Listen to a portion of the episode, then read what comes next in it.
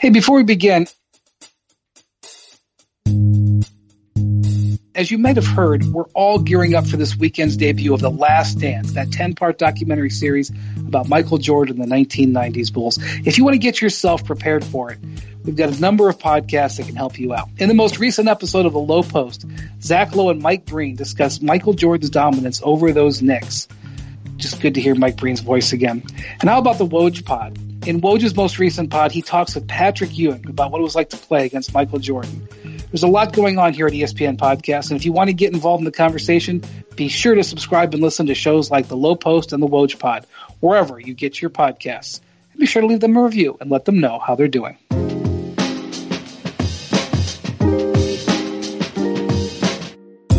Hello and welcome to the Hoop Collective Podcast. We talk about the NBA. We're recording this on Wednesday night, which, had the calendar been unaffected, would have been the last day of the NBA regular season. Sad. Um, Very yeah, sad. which means that uh, tomorrow is it tomorrow they want it, but I guess they give us till Friday usually, but they browbeat us. Um, typically, they want our awards ballots. Um, so typically, we would be filling out our awards ballots. Um, no ballots in the mailbox uh, this year, but um, since we're at the spot, we we thought we would maybe. Oh, by the way, A team, you know this. It's midweek. Jackie Mack in uh, Boston, Tim MacMahon in Dallas. Hello, I wanted to say hi, Okay. hi to you guys before. Yeah, thanks I for go- giving us just a second to shine there. I mean, jeez. Uh, um, so I thought we would uh, sort of fill out our ballot, as it were, um, and pretend we were actually voting. I, I think, for the most part, um, I was, you know, you never know what have happened in the last month, but I was, for the most part, I think the major awards were settled. The um, we're not going to do the All NBA team because I I think that's that's really predicated on who makes the playoffs and stuff like that. So we'll save that for when the season is completed. Um, but I thought we would start off with Rookie of the Year, and we will go to Band MacMahon to hear what you thought of Rookie of the Rookie of the Year ballot. I mean, to me, it's it's pretty cut and dry. And you know, as great as Zion was, he did not have nearly enough. Uh, he didn't play enough. He didn't play enough to to make this a, difficult decision. It, it's Ja Morant, and it's I don't really see much room for debate. What? Well, so you, you had what? Who would you put second? Zion? You put second? Yeah, probably just because I mean Zion was so spectacular in in his small sample size. You know, third might be another Grizzly, might be Brandon Clarke. Um, oh no, you know, Kendrick Nunn. You're I forgetting say- Kendrick Nunn. You know what though, Kendrick Nunn to me, I I, I hear you. Technically, he's he's uh, a rookie of the year candidate. Technically, he's a rookie, but I don't know, man. To me, there's a big asterisk. Number one, he, he played a full year in the G League, so So what? I know. Number two, uh, you know, I mean, I, I don't think there's any. I know I saw Kendrick Nunn saying he should be the guy. He's on a playoff team. Well, A, so is Ja Morant. B, Ja Morant was the best player on a team that be head to the playoffs. He didn't play with two All Stars. Um, so, you know, if you want to throw Kendrick Nunn in the uh, honorable mention discussion, I'm fine with that. But as far as uh, you know, putting him side to side with Ja Morant, he'd, he'd get, you know, he, John Morant would jump over his head, and unlike with Kevin Love, dunk on him. Oh, there you go. Well, I'm not arguing that he should be rookie of the year. I'm just saying that I think he is a viable candidate. Played really well for a, a, a team that was, I think, fair enough to say, somewhat surprising. You know, he he averaged almost 30 minutes a game, 15 points a game.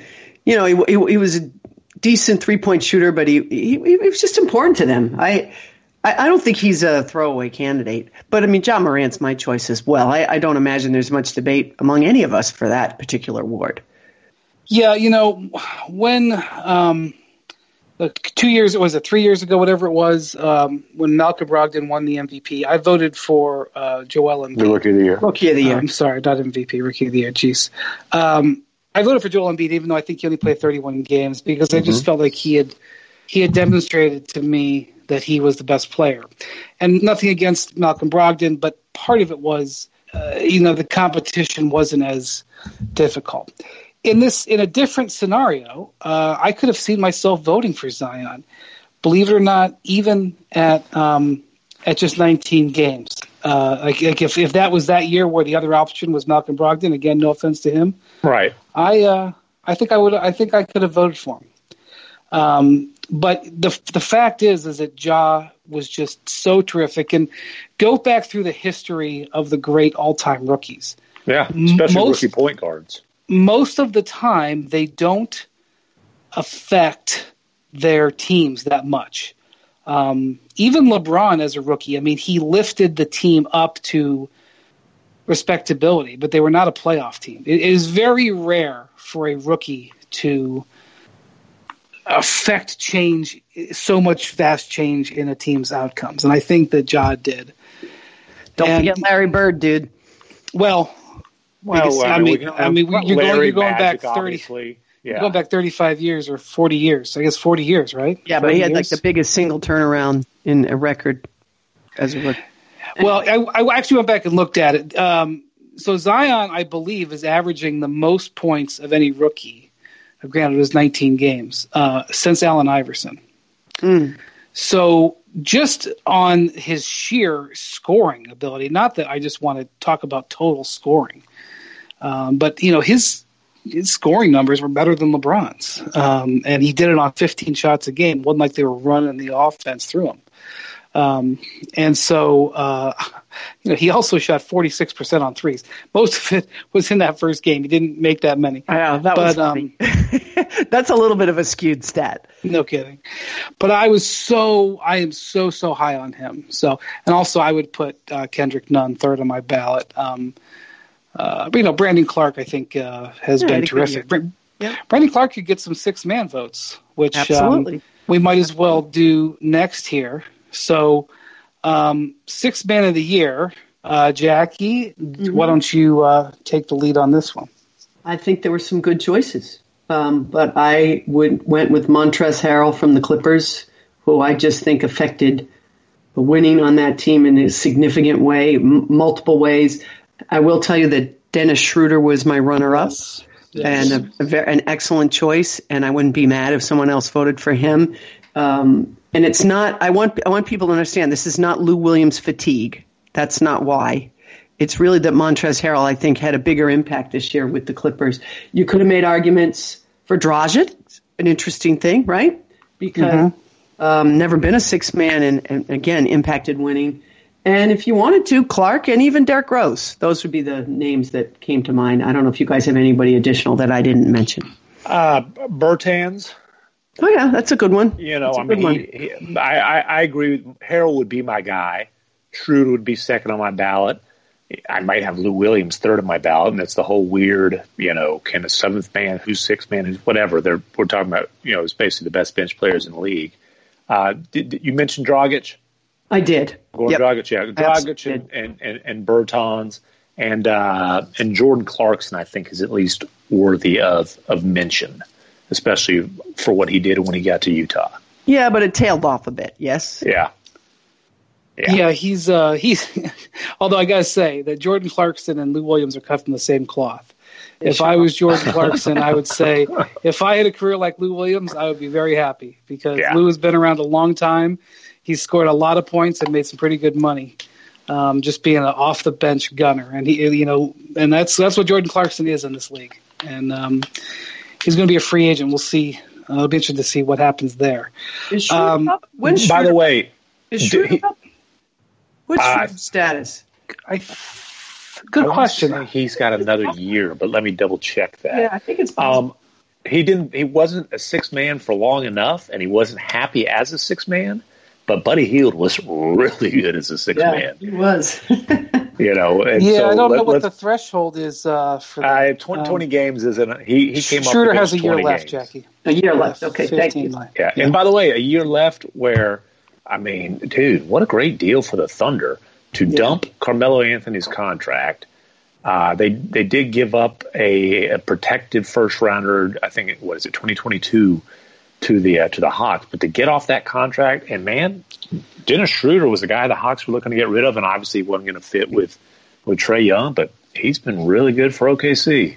I'll tell you, know, what, I, he's- I hated salty, that trade. though, right? He's a salty dude. They controlled him pretty well. Billy Donovan deserves some credit because he can be real salty and cause problems in Yeah. the room, and he did. and and had him embrace. You know, he embraced the bench role. You know, it's one of those things where he wasn't going to embrace a bench role with the franchise that drafted him. But new team, new scenario. Man, he's been good I did not like that trade when it happened for. um, for Oklahoma City, and Schroeder. Um, you know, he had he had just ran into some off court problems Yep. at the time, and uh, he had been really a a problem there. He had sort of dragged the team down uh, at times. And I remember I, I kind of got told by, let's just say, somebody close to the situation, uh, look, it wasn't like there was 15 teams willing to make that deal for Carmelo. yeah, And uh, and you know, we were going to have to attach a first round pick no matter what, and to get back a player who could be in our rotation at all would have been a plus for us, and we got a guy that we liked. Um, but you know, Schroeder is averaging a career high in field goal percentage and three point percentage. yeah, almost he's thirty second- nine percent, right, from threes. I think. Yeah, thirty-eight, and um, he's second is um, second uh, highest in, in points. And the thing that Billy Donovan has done is been able to play those three guys together, uh, the three uh, guards together: Shai Gilgeous Alexander, Chris Paul, and uh, Dennis Schroeder, and that's been really effective. But Well, so no, I really really, effective uh, is an understatement. It's been statistically the best lineup in basketball, and it's their it's their closing lineup. It's a huge reason that OKC has been the best clutch team in the league. So um, I gave strong consideration to Schroeder, uh, especially since I kind of feel like I've I've sort of given him the side eye over the last few years, and you know didn't like him as a player, and so the fact that he has transformed his game a little bit and become a very valuable player, I appreciate. But I I went with uh, Montrez as well, just because when you watch the Clippers play and when you see how effective they can be at at moving him around and all the things that he can do as a small ball center who also can act like a bully center who who could, who just gets garbage points and he's even Well, extended his range a little well, bit not this only year. that, he is a great base. You know, called ISO face up, whatever. You, you know, I thought, uh, and I don't remember exactly the way the doc put it, he, but he basically said it used to be Montrez needed Lou to be Montrez. Now Montrez is just Montrez, and then you know Lou can make him better, but he doesn't need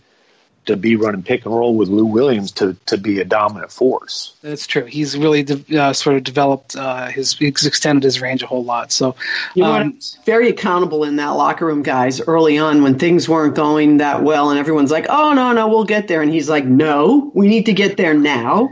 Everybody needs to stop talking about how we're going to work our way in and get there. Let's get there now, guys. Let's get yeah, there." I- I'm not sure that uh, everybody on the roster felt that was the issue, or in the front office, or in the uh, coaching staff. But I think that's interesting, Jackie. He did he did say it. Believe me, Uh, they loved it, you know. and they loved it. The front office, no matter what they say, that's what you want. I don't think I don't know if Doc loved it. Doc made it pretty clear he wasn't thrilled with it. but- Yeah, Yeah. but you know what? That's na- That was then. See, Yeah. You got to get now. You look back. What do you want? What do you want out of your guys? You want accountability. Well, and you also want a very efficient 18 plus points and seven rebounds per game is what you Listen, want. Listen, I can tell you a lot of players that Doc wasn't very happy with that he looks back now and just bitches about. So let me just tell you. Let's start Right. with Rondo, Rajon Rondo at the top of the list, by the way. right. That is The, common. the only thing I don't like, guards and coaches. They like each other better when they're former. Right. You know, Except the only for thing, him I- and Chris Paul, do they still? I don't know if they'll ever like each other. Mm, maybe not. you know what? I saw them having a very pleasant conversation after a uh, playoff game in Golden State last year. They're professionals. You know, they're professionals. Um, the one thing I don't like about Montrez Harrell is oftentimes he'll put his grill in before he does post game media, and you can't understand what the hell he's saying. He's talking like this with our blingers mouth. So, so he doesn't have the uh, number one all interview team. Is what you're saying? Well, it's a good quote, but I so it's like it takes a while to transcribe because you got to. I'll know, tell you really- what. I, I I wonder if he, you know, we have uncertainty with this free agent situation. Yeah, You know, there's there's a whole bunch of guys who are could be free agents that I now think are about 99.9 percent to opt in. Mm-hmm. Like uh, I would advise Gordon Hayward to opt in. Oh, I'd advise you know uh, uh, you know Schroeder to opt in, not Schroeder, um, Fournier to opt in. tell me as an Tim example. Hardaway Jr. you know. Yeah, yeah. I mean, there's there's like a gang of six or seven. You know, Anthony Davis, I think mm, I, makes it makes sense for him. Maybe depending what happens with the salary cap, I think it still makes sense for him to sign a new contract. But I would not sign the long one. I would sign a short one. Exactly. He is bad for the Lakers. You know what? Too. Remember how everyone was like, "What is Bradley Beal doing?" Turns mm-hmm. out Bradley Beal's yeah. not so bad off, is he? Yeah, um, actually, that was a strategy of, um, you know, Bradley Beal is the same agent as uh, Joe Ingles, and they both signed, sort of signed one-year extensions.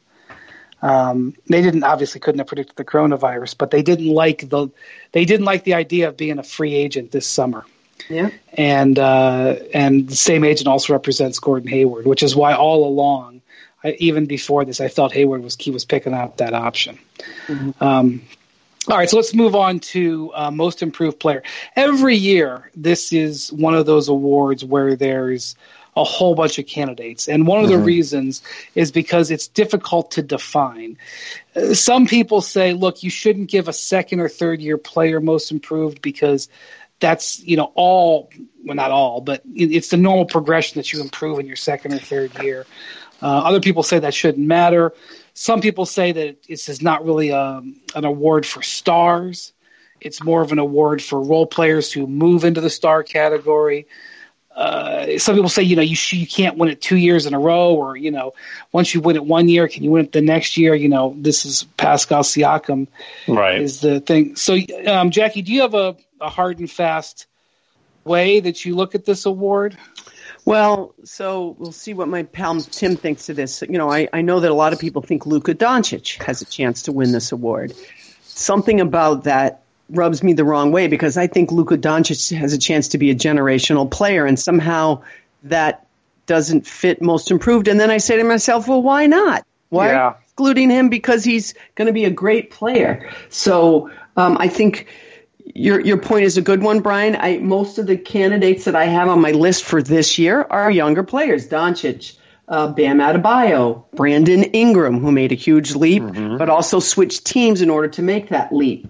Same thing with Shai Gilgeous Alexander, my preseason pick for most improved player, who did just that. You mentioned Siakam, such an interesting, uh, you know. Yeah, I mean Siakam last year went from like fifth starter to major contributing role player wins most improved and then this year he's all star. So well, that's right. it. So he's a legitimate candidate. And then also, I really think you you you know, do you look at Jayson Tatum as a most see improved? Tatum is a classic situation. Right. So Tatum last year had a disappointing year, so he kind of just sort of rejoined the the upswing that he was expected to have. So do you do you deduct points? Right. Tatum's where you thought he'd be in year three. He did, it just yeah. wasn't a linear route to it. Exactly. Okay, but but let me ask you: Did you think, like I think, Tatum has a chance to make third team All NBA this year? He, yeah, I, I definitely. And so, did does. you think that? And I definitely think Siakam does too. By the way.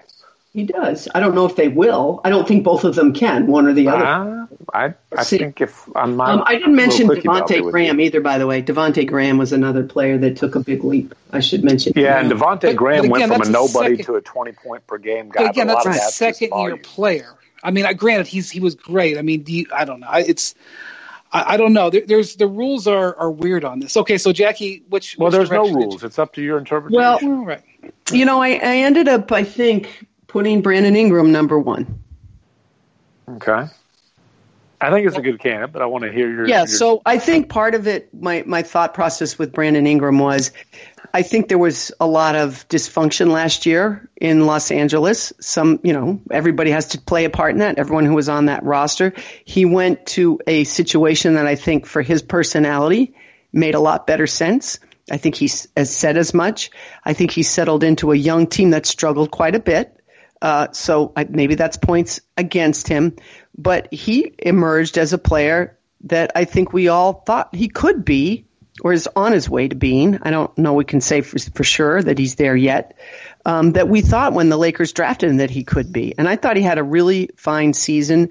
And, uh, and so I, you know, Bam Adebayo's a good. These guys are all good choices. Yeah. Siakam, I'm biased, so I just have to stop talking about him because I'm biased, and I know I am.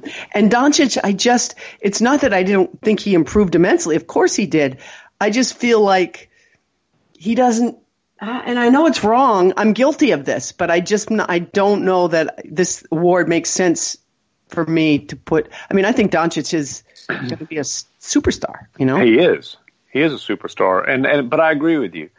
Luka, he was supposed to take the step into bona fide all star this year, and he took the step into superstar. I mean, he's a he's an MVP candidate. So he improved more than anticipated. But I do like he was a star as a rookie, and so I I, I now the argument for him is it's more difficult to make the leap from you know really good player to MVP candidate then from solid role player to to all star. But man, Bam Adebayo made that leap from you know he was a good solid role player. He was he was a nice player in, in his first couple years. To I mean, an all star on a on a really good playoff team. A guy he almost doubled his scoring. Now his minutes went up, but not they didn't double. He almost doubled his scoring. His rebounding went way up. He more than doubled his assists. He's in much the- better shape. yeah, he's the defensive anchor on that team. I mean, you know, he's he's an offensive, you know, focal point more so as a as a distributor screener who also gives you 16 efficient points per game. I thought Bam Adebayo made the biggest leap that wasn't and and Whiteside moving on certainly gave him more opportunity, but I thought his leap was more about uh, his improvement than about circumstances changing. So what's your ballot? I'm confused. I, I, I've, Adebayo's my guy. Okay, so the difficulty I had here was, you know, Brandon Ingram had a special. Uh, first off, he took an explosion in shooting. he did. His shooting, his shooting just exploded. I mean, not just from range, but like all he became like an elite top ten free throw shooter. Yeah, he's shooting 85% from the floor after shooting 65% the year before. You mean from the line? from the line. Line. Sorry, what did I Yeah, say? he was shooting eighty five percent but the the- floor. and he He'd get it also from went me. from a, a terrible three point shooter to a almost 39% three point shooter. Yeah, um, yeah, and and, the, with, and a high volume guy doing that. Yeah, And thing- and, and I don't know. He just I felt like he he was very consistent, and I know the team wasn't great. And you know, do we factor that in? Uh, I guess some do. I don't necessarily. I just think Brandon Ingram became this year what we thought he had a chance to be, and and you know, with his health and the blood clots and everything else last year, and everything. that's that what I was going to say. You know, he was facing an immense pressure. Right. There were people that you know, you know, there was uncertainty because you know the blood clot thing is very scary. Of course. If you you know if you have a second one, it's it's your career's on the line, and uh, and so he had you know, and he was playing in, a, in his contract year to you know to basically whether he's going to make the money, the big money or not, and I mean he really delivered, and, and so I love Adebayo, and I think you know he's in the way he plays. There's just not many people like him, and He's got the motor. He's got the he's got the Siakam motor. Man, yes, uh, but I just I just have to give Ingram sort of award him extra points, if you will, for everything he went through. Basically dumped by his by his team. You know, get out of here. And um, I mean, so they did get something decent in return. I know, but still, he you know he thought he was going to be that guy, and they you know they shipped him out. So um, Ingram and Adebayo uh, at the top of my list. I really didn't do a third, but I mean, it feels weird to put Doncic third. You know, because like if you're when going he's to going to be him, third on your MVP ballot, maybe. yeah, I mean, so I I don't think I would. I don't know who I'd put third. Uh, I guess maybe Pascal out of respect, but um, Shai Gilgeous Alexander had a very, very nice leap also. He did. that's I mean, true. But that's a Devonte Graham did go from a guy nobody heard from to a 20 point per game. You guy. know what? Not The- officially. Yeah, I know. choice You, you- you could say that as well. Um, all right, so let's go to Defensive Player of the Year. Uh, I will start on this one. Um, last year, I really, really struggled on this one, and I elected to go with Giannis last year. And this year, Giannis, uh, you know, the Bucks are on pace for like 69, 70 wins. Uh, who knows whether they'll get a chance at it? They are the number one defensive team by a touchdown. Um, then the best defensive player on that team is Giannis, and he's number one in uh, ESPN defensive RPM, and he's No, just he's not. when you in defense. Oh, that's No. right. Uh, uh, Rudy is number one. That's Yeah. right. Yeah, I think Uh, Giannis is actually. I looked this up. I think he's three. Okay. Let me uh, double I'm check not- because I think. Horrors all the way to three. Horrors. Yeah, yeah. It's, it's- so it's Gobert. And that's because he doesn't play as many. I have many theories on that. But anyway, continue. Yeah. Yes. So anyway, um, I'm going with him again, and uh, obviously, you know, you mentioned Rudy's number one. Rudy's dominant defensively. Uh, you look at the season that Le- I, I mean, I can't really put LeBron, you know, way up there, but like LeBron has had his best defensive season in six or seven years. He should be on the all defensive team for the LeBron's first time. fourth in, in Oh, no. defensive RPO. Yeah, but Um, I don't think he's even in the top five of defensive player of the year. Well, I know. I'm just saying though. Like, I'm, I mean, Anthony it's- Davis, obviously. Yes, Anthony Anthony- Davis is, Brooke a, is a candidate. Um, Ben Beverley- Simmons. Our, Ben our Simmons was amazing this year our boy defensively. out of bios in that conversation. Yes, Yeah. he is. I just said But- Brooke Lopez. But I'm telling you, Ben Simmons has has had an unbelievable defensive year. No one ever talks about because everybody's too busy talking about the fact he can't shoot threes. He leads the league in steals, but it's more, it's more than that. When he's out and I don't have him, and I wish I did. You think I'd be better prepared, but I'm not. I apologize. Uh, the the splits with him on the floor, off the floor, what their defensive rating is. He's an elite defensive player that should be in this conversation. I also chose Giannis to win this award with AD second, but I think Ben Simmons gets overlooked and he shouldn't. I stuck. I stuck with Gobert. I don't feel great about it. Um, he is, you know, defensive RPM. He is the leader by by a wide margin. I That's mean, true. He is. The difference between him is the difference between the second guy and I'm not real good at math on the fly, but like second and tenth or something like that. Um, you know, he did have more defensive responsibility this year just because of the way they restructured that roster, but the Jazz slipped significantly defensively this year. And if I'm being real honest about it, Rudy did not play well after the All Star break. And so, you know, the argument lost a lot of steam there. So again, he'd be first on my ballot, but I, I wouldn't, uh, I wouldn't consider it any kind of grave injustice if, if he Well, didn't the, win the the Jazz award. were so up and down this year. It's really hard to get an idea of, of who they are. Yeah, another thing I thought, and and look, you know, the whole Rudy Gobert, Donovan Mitchell thing. If you think that's all about coronavirus, you're that's not true. I, I think You have something think- else you want to say about that? Well, I think that Rudy lets his frustration with not getting the ball, in particular not getting lobs when he thinks he's open, impact his energy on the defensive end way too much. Way too much for a guy who's paid a lot of money primarily to be the most dominant defense player in the league. And he pouts way too much. And so I think that So wait, why did you vote for him, dude? Come on, shenanigans. Because he's I'm still calling a dom- shenanigans on you. You're making you're making the case for us why we shouldn't vote for him. No, well, look, because he's still the, the most dominant defensive force in the league is why I voted for him. That doesn't mean he's above criticism, and it doesn't mean that I can't recognize that he wasn't as dominant this year as he was in, in the previous two years when he won the award. And we got off to a, into a tangent over, you know, what might be, you know, some of the, the roots of the discontent there. And I, I think that, you know, Rudy sometimes worries too much about stats and status.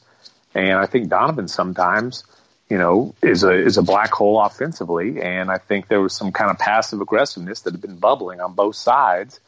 And, you know, the coronavirus positive test, Donovan, for whatever reason, has decided to kind of take a stand with that. All I'm going to say, Tim, is I trust you implicitly on the Jazz because you've seen them more than I have. So I would trust your opinion on this. And yet, the defensive player of year, to me, by definition, is someone that is giving a maximum effort on the defensive end. And you just told me that your vote is a guy that pouts occasionally because of all these outside factors. I can't vote for that guy. I won't hold that against you, Jackie. Thank you, Tim. Um, by the way, Anthony Davis in defensive RPM ranks 33rd overall. Yeah, and LeBron ranks fourth. That's and again, that's not a that's it's a metric. It's not the end all be all. I know. mean, I'm- you know, I know. I'm defensive just- statistics, I've been told time and time again, are the most misleading statistics Yeah. of all. It's If the you one watch big Anthony black hole in Davis- analytics. If you watch Anthony Davis and his ability to, to challenge shots from all over the place, it impacts the defense. Right. You, you Agreed. know what's looking at. by the way, just Um, real quick, can I say something? Yeah. Kristaps Porzingis next season has a chance to be a Defense Player of the Year candidate. If he's a full time center, which he, I, all indications are he will be, he's got a chance. All right, well, we'll remember that. Play Earmark this that. back Um, from now. We will play this back. all right, Coach of the Year. This is a tough one. I don't think it is. Well, I know who I'm picking, but I think there's a lot of good candidates. I think there's a lot of good candidates, and I think there's one who's clear cut ab- above the rest. All right, and you've taken the, the joystick. Go for it. He won a championship last year. He did. He lost the finals MVP and the lone superstar on that team. And the Toronto And they've Raptors. been banged up, and they've been they've banged been, up all year. They've been banged up, and the Toronto Raptors are what I, uh, the number two team in the Eastern Conference. They were on pace to win way over fifty games, and Nick Nurse is the. I mean, he look. The one time I went to Toronto this year, they're down thirty in the fourth quarter. He throws a full court press at the Mavericks, who, by the way, are coached by a guy who's got some skins on the wall, Rick Carlisle completely befuddle the Mavericks with this full court press and and pull out a win, you know, storming back from 30 points down. And you know, it, it's four. I mean, every little you call some Harry High School stuff, whatever. Full court presses, box and one, triangle and two. Like he throws, he's got every trick in the book and knows exactly. It just has a great feel for when to do these kind of, you know, very unconventional in the NBA type of things. And, you know, we talked about Pascal Siakam, his, you know, most improved, most, you know, potential to repeat there. I, I think you got to credit the coaching staff for the way that they're developing I guys. think, I think he's used six different uh, undrafted players. I mean, one of them is Fred VanVleet, so okay, you know, that's not exactly that shouldn't count, but Well, but You know. but he's developed, and you know the the, the Chris Boucher's on on on that Yeah. roster. Uh, the Terrence Davises. I so again, I, I want to say something I said a couple of weeks ago, which is Toronto has a gem there. Maybe they knew. I mean, they hired him. They liked him, so they hired him. But he's even more uncovered how good he is. So I would highly, I would highly advise getting him under contract. Yeah. Because the last thing you want to do, because he's got one, I think he's got one year left after this year. They signed him to a, a classic first time coach, minimal leverage contract. Um, take care of him. Lock him down. they- By the way, guys, beat out Mike Budenholzer for that job. Chew on that for a minute. Well, uh, where's Bud in your coaching uh, rankings? Because I mean, and I'm voting for Nurse. I would vote. I'm going Yeah. to vote for Nurse. Um, where's Bud in your coaching rankings, Jackie? Uh, they're the number one defensive team. They're like the top five offensive team. They're again sniffing around the 70 win pace. Kept all these guys' minutes down. Um, You know, We the never, roster got retrofitted a little bit, and he's had to move around some pieces. Yeah, and we never, we never vote for the front runners, do we? We never vote for the guys that are expected to win. That's always the, that's the always, you know, the coach of the year for many, for a long time was the death knell. You won coach of the year and then you got fired. You know, Yeah. Casey. You don't have to look very far back. Pat Riley, it happened to. Um, so Bud's definitely in there. You know, I do think I want to um, acknowledge Frank Vogel too because I know he got you know made he got this great player to join him. But guys, look at the personalities on that team. People thought he was going to be uh, undercut by uh, Right. Jason But, Kidd you know- 15 minutes into the season. Rondo, Dwight Howard, JaVale McGee, and Frank Vogel. I, I mean, and have you- LeBron. Well, I mentioned LeBron first, and Yeah. and, and all of these personalities, and and you know that behind closed doors it hasn't been easy. You just know it. But have you heard one peep about dysfunction? So I give, I, I give Frank Vogel. I'm going to vote for And, Nick. and, and I'm telling were- you, Frank I think Vogel's defensively. Frank Vogel's is you know you have to look. Is there some good talent there? Obviously, but he's a great defensive coach. Yeah, he deserves a ton. right. of credit. wh- What about Billy Donovan, who um, he lost his two best players? Yep. Yep. Granted, they brought it. It wasn't like they they walked away for nothing. They brought in Right. dudes. But a it's not- rebuilding year, we think, and there he is. They're right in the thick of things in the West. By the way, I in the think- West right now. How about long as- Spoelstra too? As, as long as we're talking about contracts, I think unless there's like been some extension that hasn't been announced, I think Billy Donovan's at the end of his deal. Unless I'm unless I'm making a mistake, I think he's near the end of his deal. Um, so that, keep an eye on that as well.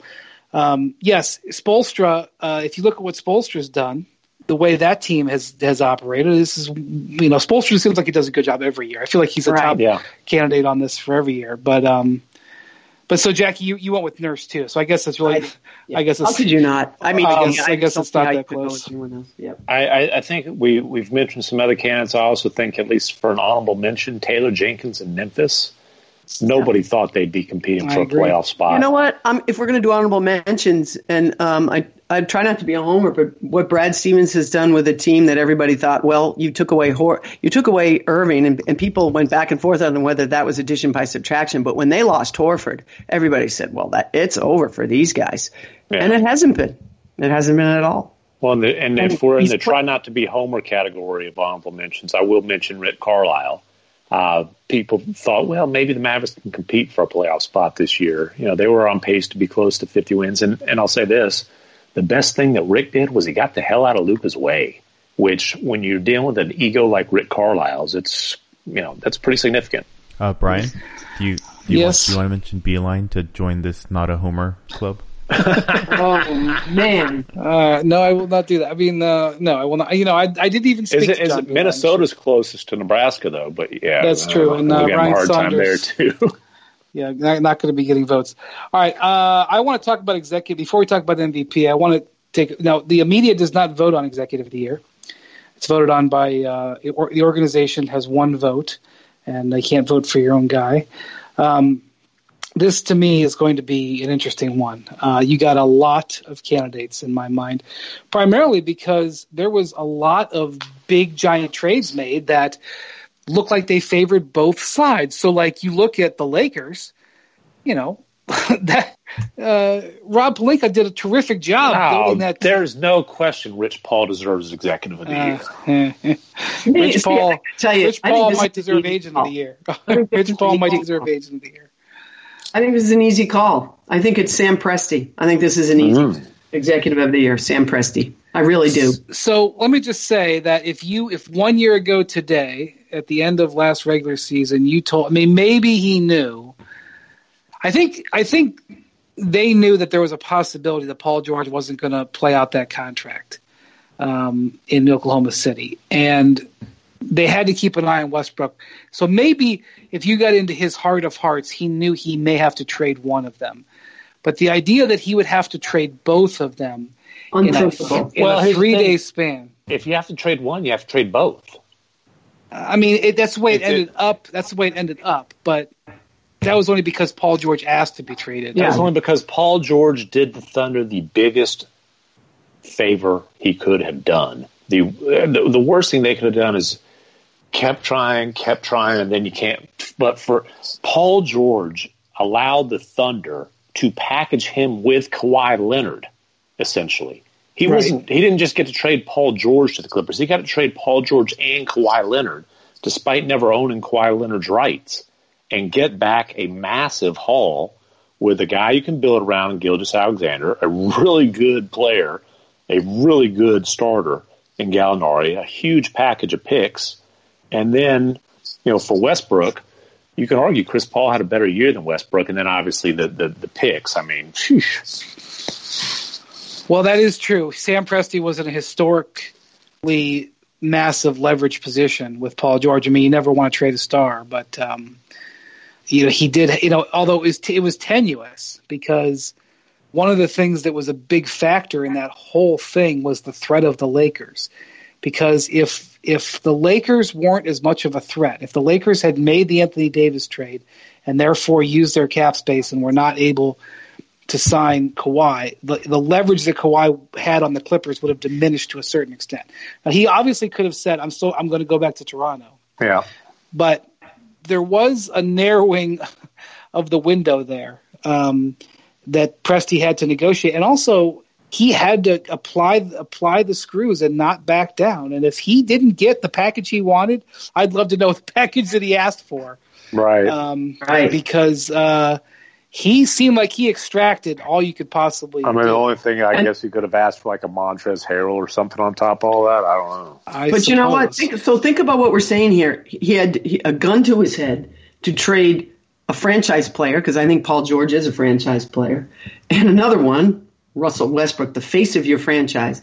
And everyone said, okay, good, and you got a great haul, so they'll be good in the future. Well, no. Right. They were good this year. Yeah, I know. They were good this year, and they are set up. Is there another uh, team that's better set up for the future than New, New Orleans is the one that I would that I would put in that conversation Okay. because Well, you know when you talk and to about me, that's obviously like- Zion, But- but here's the thing, Ball, um, all those picks. But here's the thing, like those picks, we don't know what they're going to be. Like, how do you evaluate Lawrence Frank? Lawrence Frank acquired two top what twelve True. NBA players. No, he's my runner-up. He's my uh, because you know, yes, uh, those pick, you know, it's nice to have those picks on your shelf over there, and they look nice and they they buy you time. But you know, Lawrence Frank was the guy that, tra- that acquired two All Stars. right. and still But had the team aligned to be Okay. uh, terrifically built around them. I, I don't disagree with you, but here's why I picked Sam over Lawrence Frank, who, by the way, I adore and did a fantastic job. Here's the difference. Kawhi Leonard wanted to go to Lawrence Frank's team. It's the opposite of what Sam Presti was dealing with. He had a guy that wanted to leave his team. Lawrence Frank was trying to maneuver a way to get two players that wanted to come to his team. Which do you mm-hmm. think is more difficult? Yeah, that's a that's a good point. That's a good point. and, and you know what? I think that we've got. He also give, had the whole previous year to prepare, whereas Sam was trying to, you know, that that the team Yeah. had to totally Yeah. switch gears. I think we've got to give Pat Riley and, and the Heat front office at Yeah. least a, a shout out when you talk about getting Jimmy Butler. Yeah. You know the savvy move to pick up Kendrick Nunn there late, the way that they had you know stashed and developed Duncan Robinson. Um, you know, the- His Adebayo pick looks pretty good. right. Depending Sure on how, I mean, I, you could say well, Nunn and Robinson were last year, but still. Also, I mean- the uh, Andre Iguodala trade to clear off their books. That trade Oh my gosh. not only cleared their books, but it also lowered. They were also hard capped this year. so they And- didn't have much newer book. It lowered it I got lowered their payroll. I, I can't believe that. Yeah, that is the best part of that trade. Well, and it's funny because I loved everything Zach Kleiman had done as the Grizzlies uh, shot caller, as their top uh, you know personnel boss In his first year. un- until that, and I and I've you know it, they they they are convinced Justice Winslow is going to be a star. They, they you know they weren't Maybe he will. they weren't going to be aggressive stay in free healthy, agency man. this summer. Like he can justify it, um, but I didn't like that deal at all for Memphis. After So, I thought all they right, did great with Conley, and I thought you know, that that deal. Yes, Brandon Clarke. Clarke. I mean, Yeah, Yeah. Uh, and the, the Iguodala trade. Yeah. All right. So your vote, Jackie, is Sam Presti. Uh, your vote, MacMahon. I Come on, didn't I talk you into this? I think Windy made a better presentation for Lawrence Frank. You know what? But here's the thing. Uh, Jackie talked to me into Presti I thought because yeah. because then either way, my the vote's key- irrelevant. because the key is that Lawrence Frank had a year to put the pieces in place, whereas Presti had to adjust on the fly, and he hit a, and he hit all the targets. So I'm probably going to go Presti one, Lawrence Frank two. But I, I mean, we- we- I Rob Pelinka. Let me tell you something about Rob Pelinka. While I have criticized them for overpaying for Anthony Davis, and I stand by that because there was no other place for Anthony Davis to go. Rich Paul paired everybody out and forced them to the Lakers. Uh, when the Knicks bowed out of, out of the bidding, it was only going to be the Lakers. He had to sit there and on July 4th had three players on his roster and like 30 free agents that they would have been interested in were gone. And he had to have plans C, D, E, F, G lined up. And he built a team that was number one in the West. And so, um, uh, you know, It's, Riley. it's tough to get guys to talk guys into playing for the Lakers when I know, LeBron which and is AD. I know. I I probably go Riley number three over Pelinka, but I think Pelinka needs to be.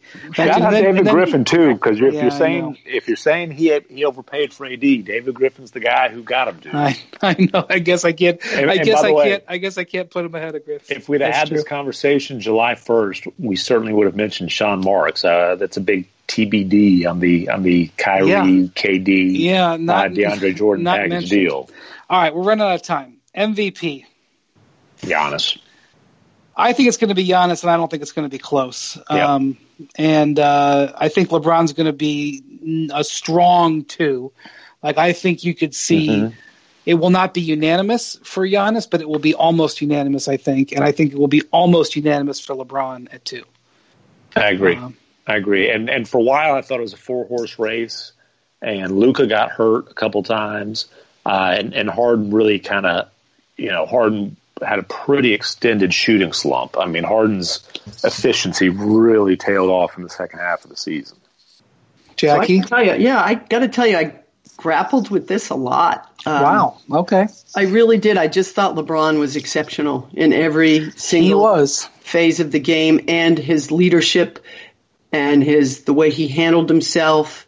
Um, and you know, I was, as you know, very critical of him last year for the very same things, for not handling himself in the way I thought he was exceptional this year. He played hard every single night. He put up great numbers. He was unselfish, yet he was forceful. Um, he surprised me with how I, I, wasn't one of those people that thought, oh, he's falling off the cliff. I never thought that.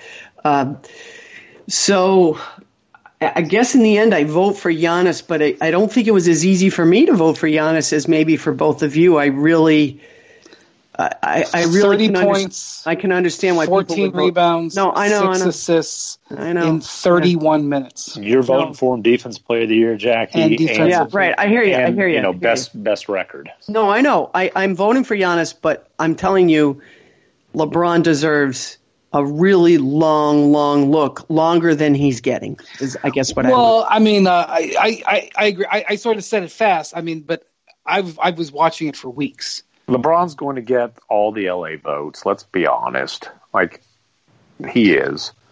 It, but it'll be. I bet you it'll be about a 65-35 split overall. Can I? Uh, can so, I ask? Yeah, I don't. No, I do not think. I don't.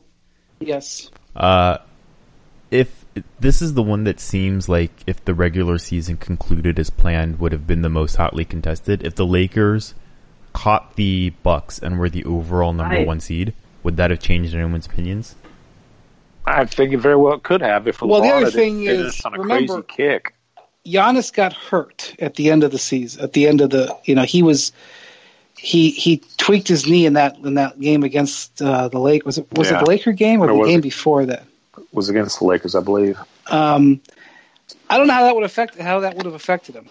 Um, I'll say this though: there was there was an instant overreaction because LeBron got the best of him of Giannis in that game that oh hey this is this is a race and and I thought that was silly because it's a season award and just like Giannis outplaying him in the first game like it's you know well look Tim Bontemps and I think the Washington Post both did straw polls and uh, Bontemps did one I think it was in February or um, December or January and Giannis was way out in front it had tightened a little bit but was still overwhelming um, look, maybe if the Lakers overtake them for the number one seed and LeBron finishes, like LeBron is known for finishing very, very strongly. Um, maybe it gets to 65 35. But um, based on the straw polls, and those were done of, uh, this wasn't just people on the street, this was the actual people who would be voting. Giannis was a big time leader in both of those both of those polls. So, um, that's kind of the reason I'm saying that I think Giannis will win it comfortably. But I do I don't I do not think it'll be 65-35. I think it'll be heavier, but we'll see. Um, the other thing is is that LeBron doesn't just compete against who is his competitor. He competes against himself from the past. That has that has weighed him down. Now he hasn't been at the very top of the he wasn't at the very top of the MVP race last year, so he's a bit removed but he certainly was his last year in Cleveland. I argue his last year in Cleveland, um, he uh, was one, was one of the best seasons of his career. Not defensively, it was maybe the worst. Well, and the, and, and the, other thing is when when you're looking at MVP, Anthony Davis is probably ends up on some ballots. You know, no, he will he, be on ballots. Yeah, he'll be on ballots. You know, he'll be so he's you know I don't like he's a a fringe MVP candidate, but he's he's a an MVP candidate. So where there's no other guy anywhere near that stratosphere on the Bucks. Now, people say, yeah, the Bucks play in the East, but still. Let me ask you this, Brian: Is is LeBron like Jordan was, where when you know Jordan when uh, like Barkley won in '93, he was to you know take names and got to do it in the finals, and then like when Malone won in '97, same thing, got to take names in the finals. You know, does he? Um, does he you know, if, if he thinks he's been wronged in a vote like that, is he does he focus on the person that got the award instead of him? Like, is, does he think that way? I wonder. Yes, but um, I don't think he needs that. I don't think it's like Jordan who like has to search for that edge. Um, like so, like the year that like Derrick Rose won, did he think he should have won? Did yes. He, yeah, the year Durant Yes. won. Did, yeah, so that's what I'm wondering. Yeah, The I one mean, year he finished third, uh, I think it was the year Harden won, and Kawhi finished second, and he was he agreed that Harden should win, but it bothered him that Kawhi finished ahead of him. Yeah, that was 2017-18. That was not that Yeah. long ago. Yeah, a couple years ago. So, um, yeah, he thinks he probably should have six or seven. Okay. Um, I wondered. Yeah, the best know- guys usually do. You know. you know, I, I mean, I don't know if he would ever say that publicly, but I mean, I, I just know from having been there when he. I mean, I could, I remember, I remember the night that he pretty much conceded the MVP to Derrick Rose. It, I don't know why I remember this, but it was in, um, it was in the Heat were in Minnesota. It was like a April visit to Minnesota, and I remember being in that locker room and him basically saying. I think it was off the record at the time. He basically saying, "I've got to pay my penance. Uh, the media is mad at me. Everybody's mad at me. I got to pay my pen- my my penance." Derrick Rose was spectacular that year. The Bulls were three and zero against the Heat, won sixty games, and there was like fifteen games where Derrick Rose like won the game the, with greatness in the last two minutes. Um, I don't necessarily agree that that's that that's the case. I will tell you this: the next two seasons were the two most dominant seasons of LeBron's career when he won the next two MVPs. So whatever But- that's but- worth. But I mean, I you know that's not why people vote for him or not vote for him. It's just not. I mean, you can like someone, dislike someone. That that I mean, I think Carl. I love Carl Anthony Towns, but I didn't vote for him for All NBA third team last year, and it upset him greatly. But I, that doesn't mean I don't think he's a wonderful person. I happen to think he's a wonderful person. And by the way, condolences to his family, of course, at this Sure. terrible time. Um, and I just think, you know, one of the, like everyone thinks it's so great to have our job, but it's really hard sometimes when you make these votes and you make these choices and sometimes they cost players a ton of money in the case of Carl Anthony Towns, in the case of, you know, other players that have been left off, Klay Thompson being one of them, probably. So, Yeah, you know, Klay. I, I, Klay just, like, yeah. I, I So- gotta tell you, I had I felt bad about. I've never seen Klay Thompson play better.